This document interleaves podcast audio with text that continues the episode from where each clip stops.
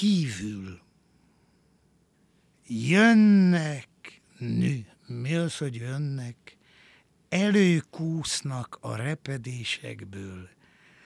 A tavaszi nagy takarításkor megfordított, kiprakkerolt matracokból. A tányérnyalók, a tényárnyalók.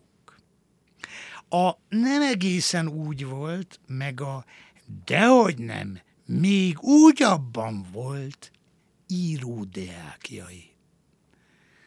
Felhallik szobámba darutollaik szapora percegése.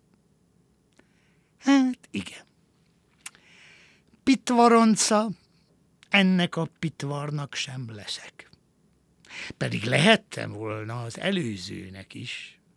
Ismertem az észjárásukat, a modorukat, nyelvhasználatuk nüanszairól órákat adhattam volna, intenzív tanfolyamot tarthattam volna.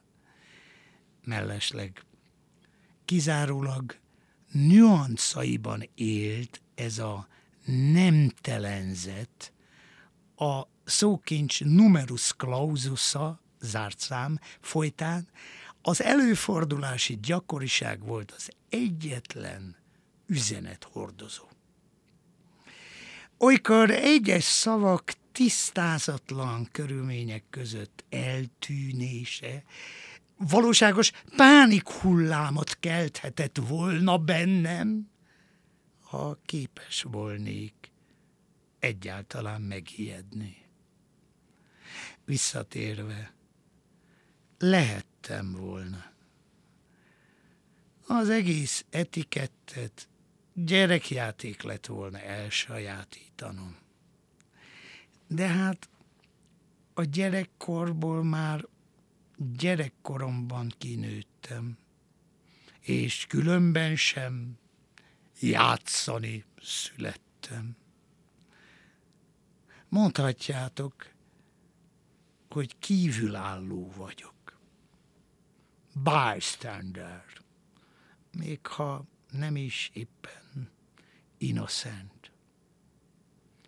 Ovidius a Tomaiban ül a söre mellett, olvas, körmöl, elmélkedik, bambul.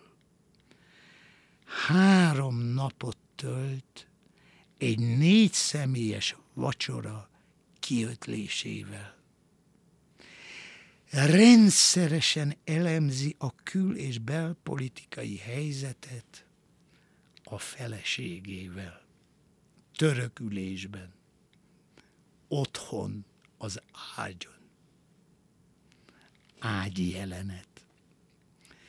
Néha nyakkendőt köt, mielőtt vécére megy.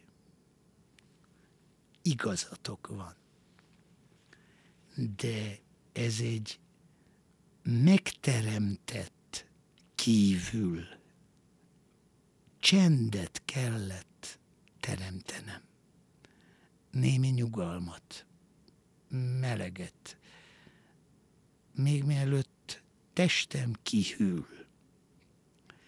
És ezt magyarázatként mondom, semmiképp sem mentségemül. Arra nem szorulok. Egészen máshol szorul a hurok.